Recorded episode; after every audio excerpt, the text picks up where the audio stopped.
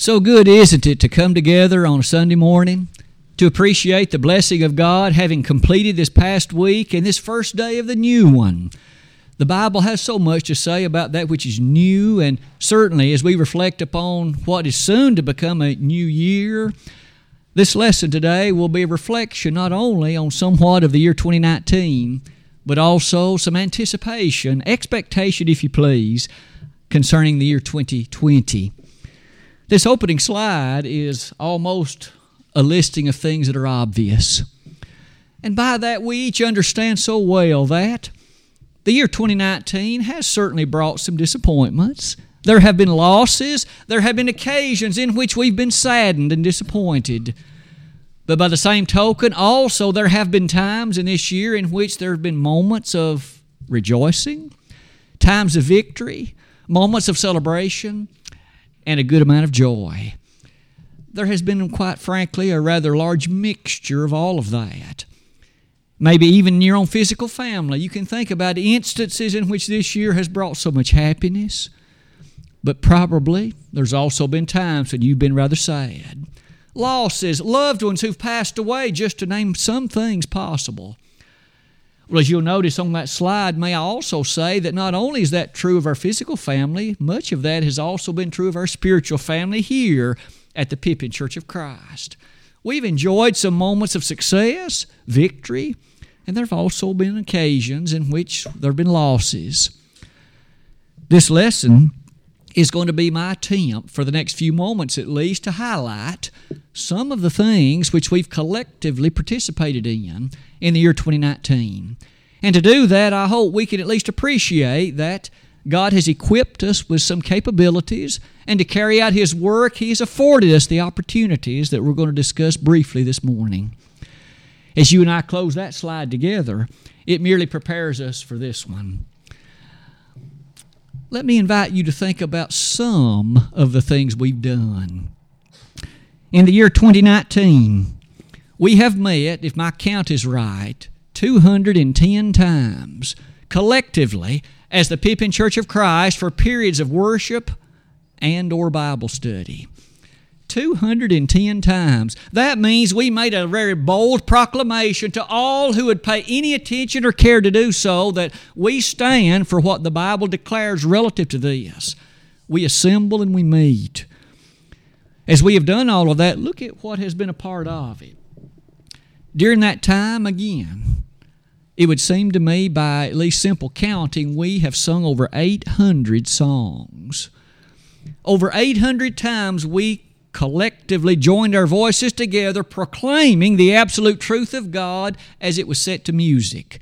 As we did that again, we've preached some dramatic lessons that way. We've warned and admonished each other.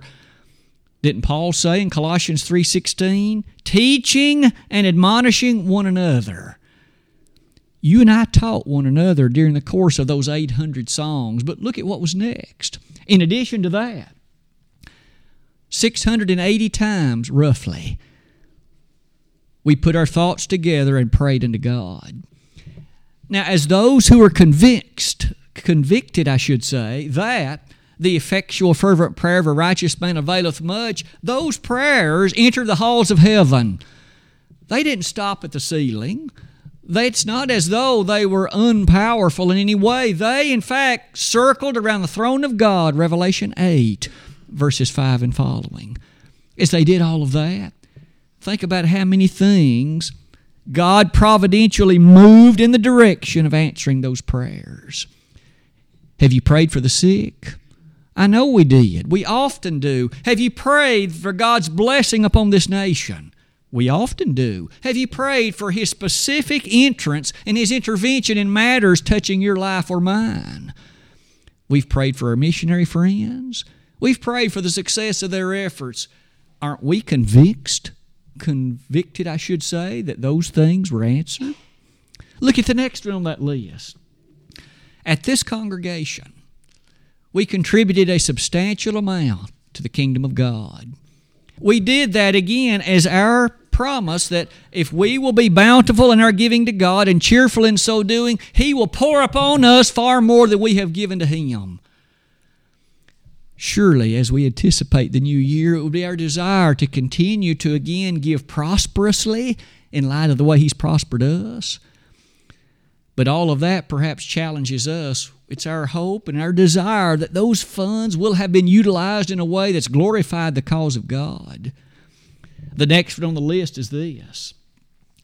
You and I know that among the items that constitute a period in worship, the New Testament has authorized what we call preaching the declaration of the Word of God. Timothy and Titus, principal examples of those of the New Testament whom Paul admonished to carry out this effort and work. We collectively have appreciated 158 sermons and devotionals. You may want to pause and think about that 158. So that means on that number of occasions, a specific lesson or set of lessons from the Word of God was set before you and I. And aren't we of a position to appreciate how beneficial the Word of God always is? For isn't it true that faith cometh by hearing, and hearing by the Word of God? When sermons are brought before us, inasmuch as they are extracted from the Word of God, thus they are worthwhile and meaningful. And it may not be that they touch exactly the most needful thing in my life, but maybe of a number of others in the audience they do. And on some other occasion, maybe they strike a particular chord with me. I would assure each of us that as those lessons are brought before us, God's Word is such that in this single volume, He has provided all the information and all the principles needful to bless your lives and mine with success and godliness from His perspective. But look at the next one.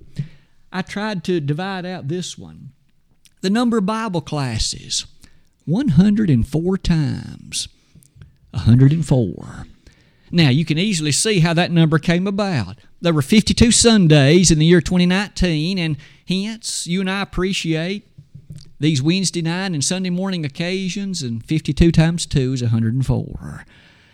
But during the course of that time, what an opportunity has been vouchsafed to us to reflect upon the nature of some section of the Word of God, to be motivated by, to be moved in a way of deeper understanding, and to be encouraged to make implementation. God's Word doesn't leave any of us exempt, if you please, from the nature of its demands to perhaps even highlight those ideas more, look at the number of hours they involve. The first one on this slide.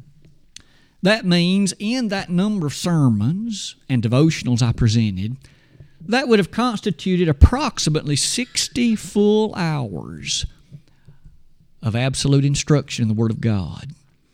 60 hours. Now, I frequently invite at least reflection upon that thought in this connection. You and I know that in our colleges and universities, our students enroll in a semester long array of classes. In an entire semester of classes, that student will have only 45 hours of instruction in that discipline. That means you and I, in our set of year long Bible classes, have been exposed to and enjoyed thrillingly what amounts to more than a semester of activity in a college or university relative to study of the Bible.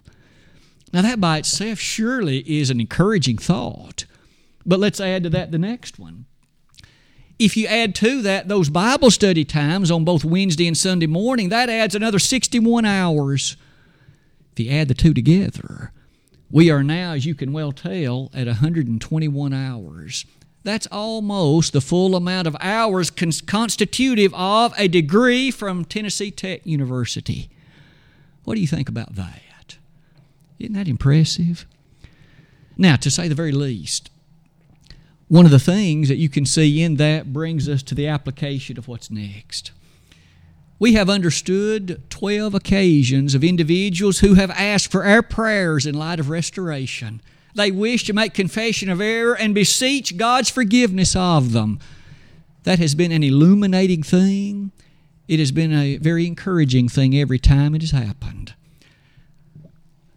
Perhaps it is in light of that, I should say, I hope none of us ever feel as if we are outside the bounds of a family.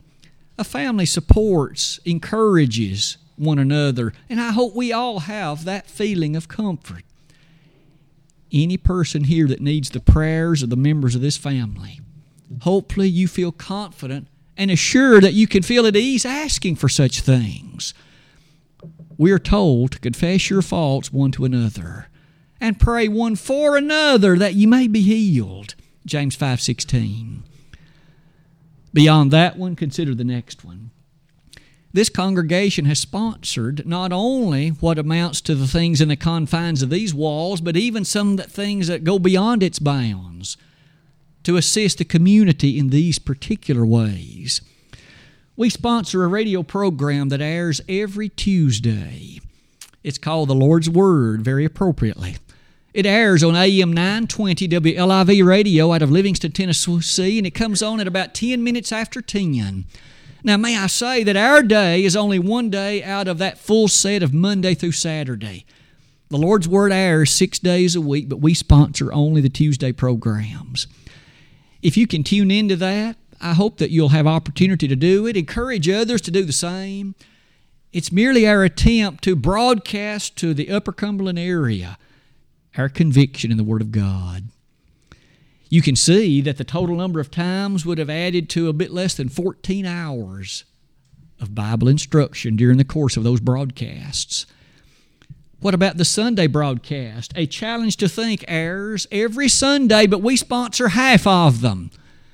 Every other Sunday is our particular program. Now, that one airs at a time maybe we're not able to hear it so much. It comes on at about five minutes after nine, so you may be on the way to the church building. But again, we're thankful for the opportunity that's ours to broadcast it. If you can encourage others to listen, maybe they don't attend services, encourage them to tune in those that are sick or infirmed or unable to attend services, they might find it a real blessing as well. One more time, you'll notice roughly 10 hours of instruction during the course of this year committed to that one. As you and I close that slide, we've sponsored an article in the Herald Citizen newspaper. That article, again, we've sponsored seven of them over the course of this year, and who knows how many individuals were able to read, to be touched by the truth that therein was presented. One more time, we can be thankful to God for all these avenues, and that even isn't all. You well know that we have some particular works of the missionary character, not just in a broad and rather ambiguous way, but works, and you and I are thankful for the efforts and successes at GBN. Every month, we make a support to GBN. And you and I know that the particulars of that program go out by way of television as well as the internet worldwide. We have a part in it. Beyond that, what about our support of Robert Oliver?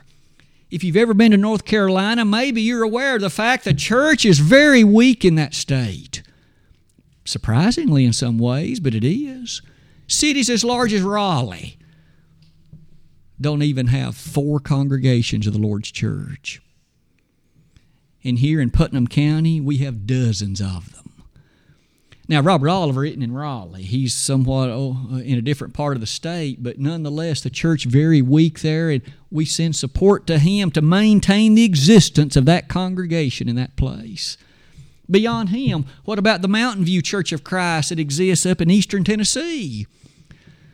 You may recall back in October when Brother William French visited with us from that congregation, encouraging us to continue that support because without our support, that congregation could not continue. It's the only congregation in all of that county. We're thankful God allows us to maintain that kind of support. I've added a few more to the list. Ron Gilbert is so very faithful to keep us updated not only with personal visits, but also with those documents he sends us. His trips to Africa, his other work on with the Bible College, and yet we have the opportunity to encourage his work. Let's rapidly finish that list by noting two more. We actually have a very respectable work in a European country maybe you're not aware too much about our work in the country of Hungary, H U N G A R Y. It again, at one time, was one of the Eastern Bloc countries.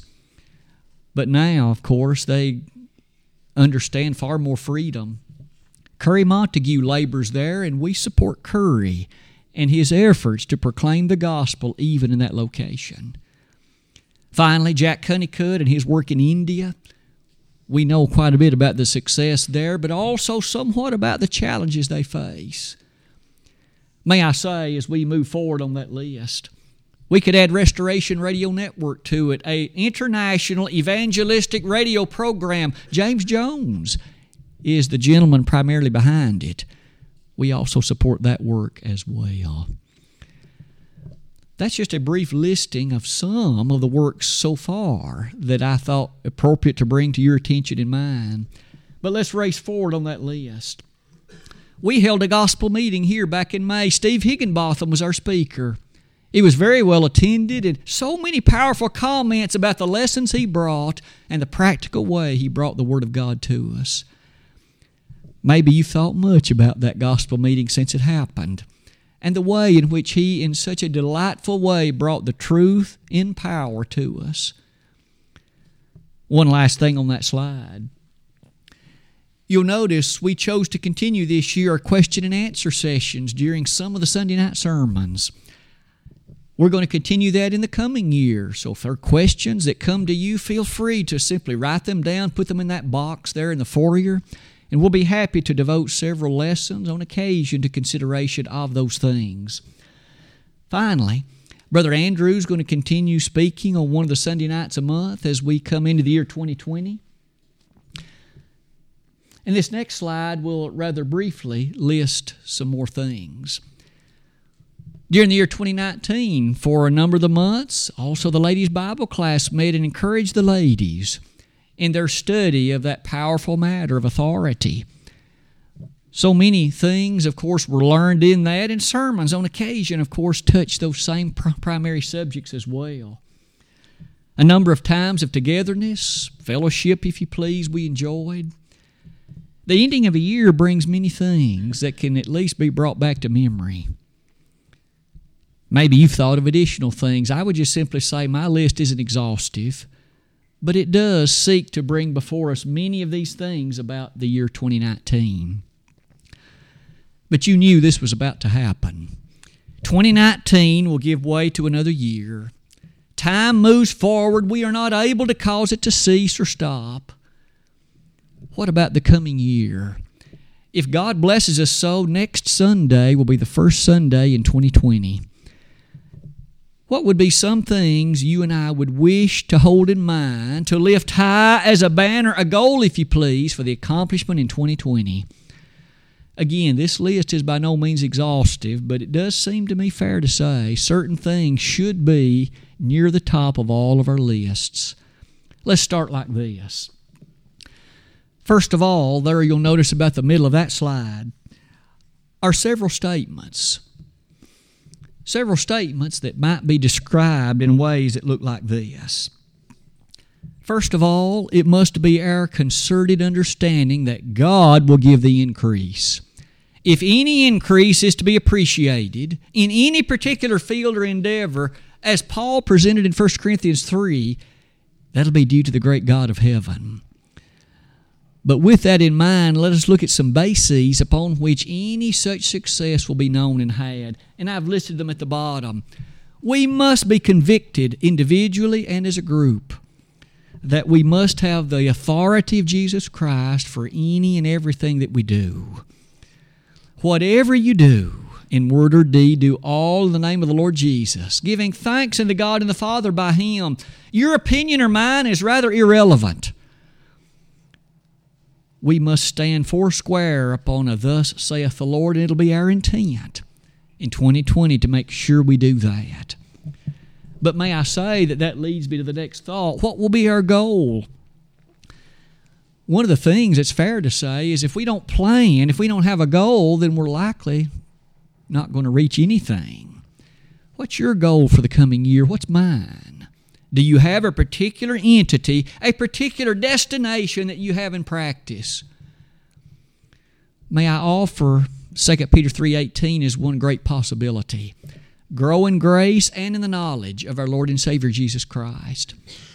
The grace of the Lord Jesus Christ centers on the gospel, the application of it, the knowledge of it, the understanding of it. If you and I, of course, seek that as our goal, it will have then a manifestation that not only will touch us individually, but it, of course, will have a great impact on our congregation as a whole. That growth might well be seen this way. Obviously, the means by which that will happen must surround the Word of God. And so we will continue to have it as the centerpiece of our worship, making sure that that which we do is in harmony with it. But each day we look to, of course, live based upon it. May I ask that as a question for each of us?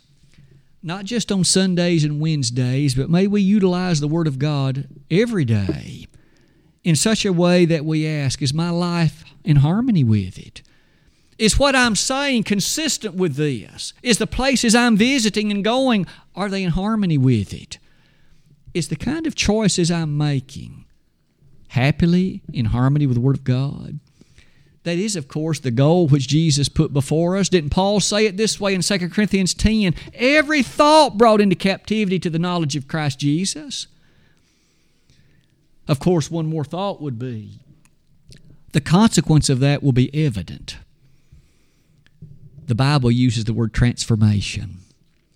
In Romans 12, beginning in verse 1, I beseech you, brethren, by the mercies of God, that you present your bodies a living sacrifice, wholly acceptable unto God, which is your reasonable service, and be not conformed to this world, but be ye transformed by the renewing of your mind, that ye may prove what is that good and acceptable and perfect will of God. The Bible thus speaks of transformation, and each Christian knows a lot about that. But of course, that's a continuing thing in that each day we must not be conformed to that which the world is, but always ensuring that we are transformed in our way of thinking and our perspective to what the Word of God presents. Are you and I prepared for that in the coming year? With each passing day, it would seem that we live in a world that is opposing Christianity more vehemently, more strongly, more directly. And on occasion, the particulars of that opposition have been made in, say, the educational system. There's been made in the entertainment and media systems, and sometimes even in the courts of our land, the judicial system we must be prepared to stand. The coming year, who knows what particulars it might bring, but surely we must understand that they could be strong and even more fiercely opposed to what you and I so strongly believe in. We must stand. Ephesians 6, verse 10. One last thing on that slide. The categories given to us in the New Testament Maybe these are easy enough to say. Evangelism, edification, and benevolence, every work of the church, it would seem, falls into one or the other of those categories. You and I will look in the year 2020 to ensuring then that we carry out those efforts and those activities in the way that God would find pleasing. It would seem to me we would be a bit remiss not to mention one final set of ideas, all centered around 1 Timothy 3, verse 15. You might want to turn to that and read it as I ask you to observe it with me because we're going to make a few comments. In writing to Timothy, Paul had these words to say But if I tarry long, that thou mayest know how thou oughtest to behave thyself in the church of God, which is the house of God the pillar and ground of the truth. There is a particular of behavior. God doesn't accept just any and everything. There's a way to behave, and that means there are ways not to behave. In the church, you and I and our lives should be represented in certain ways. May we be convict, convicted that this year we will illustrate and demonstrate what that behavior is supposed to be. But he goes on to say this the pillar and ground of the truth.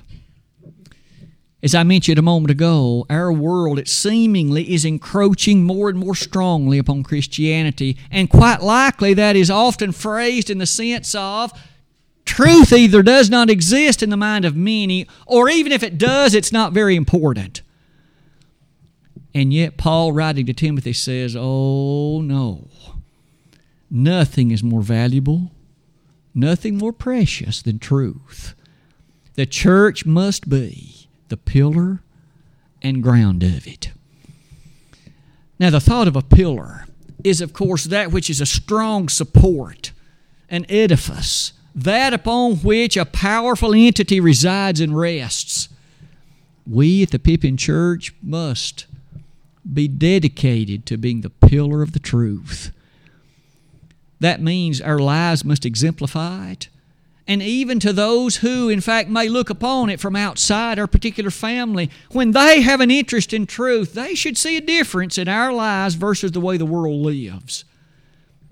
We are Christians. We're not just people that attend services on Sundays and Wednesdays. We're called Christians, Acts 11 26. And as such, our worldview is different, our way of thinking is different the choices we make in terms of language and other particulars in life are different. And therefore, as we exemplify the pillar and ground of the truth, that will provide a basis for the word peculiar found in Titus chapter 2, verse 14. We have been a possession purchased unto God, and we're called peculiar. That means we're His own possession. You and I don't belong to ourselves anymore. We were bought with a price. 1 Corinthians 6, verse 20. And so, as we close that slide, may I say, we then have every reason, despite what the world may present as opposition and how it may look dark and gloomy on the horizon, Paul could say, leaving behind those things that are behind and looking forward to those things that are before. I press toward the mark for the prize of the high calling of God in Christ Jesus. Philippians 3, verses 13 and 14. And thus we can look with a positive at- attitude, a positive emphasis, a positive thrust, because isn't it true? God's tomorrow will always be better than mankind's today. Revelation 3, verses 20 and 21. Now, with those ideas in place, I hope that that has given us some marching orders based on the Word of God for the coming year. Wednesday, if God blesses us with that much time, Wednesday is going to be January the 1st, 2020. And of course, as we come toward that reality, many will use that as a time to make resolutions, a time to turn over a new leaf, if you please, a time to make some changes in life. I'd like to offer these general thoughts to help each of us think about some things that can solidify in our thinking and make the year 2020 better, more powerful, more useful for the things of God in our life. But of course, to do that, you and I need to be faithful Christians. to obey the gospel is such a monumental thing to see an individual who was a child of the devil and to become a child of God by belief, by repentance, by confession, by baptism. Today, if there's anyone in this assembly for which that would be the appropriate and needful thing, we'd be delighted to offer our help and our assistance.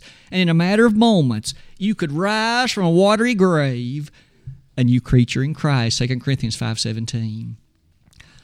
If, however, you have known the Christian life and you've lived it perhaps for quite some time, but as of this moment at least, things are looking not the way that Christ would want them to. Your life has been an example of unfaithfulness in many ways. Your life perhaps has brought reproach upon the name of Christ and what the church is to stand for. Your life has not been a prime demonstration of pillar and ground of the truth. Then you realize while there's still breath in your lungs, and the capability in your thinking, you can make a change in that. And we, as a group of people here at Pippin, would love to pray for you. In fact, we would love to help set you on course for a successful and lovely 2020. As long as you'll repent of those sins and confess them, God has promised to forgive them. If today we could be of help in either of these ways, it'd be our joy, it'd be our honor to do so and to do it at once while together we stand and while we sing.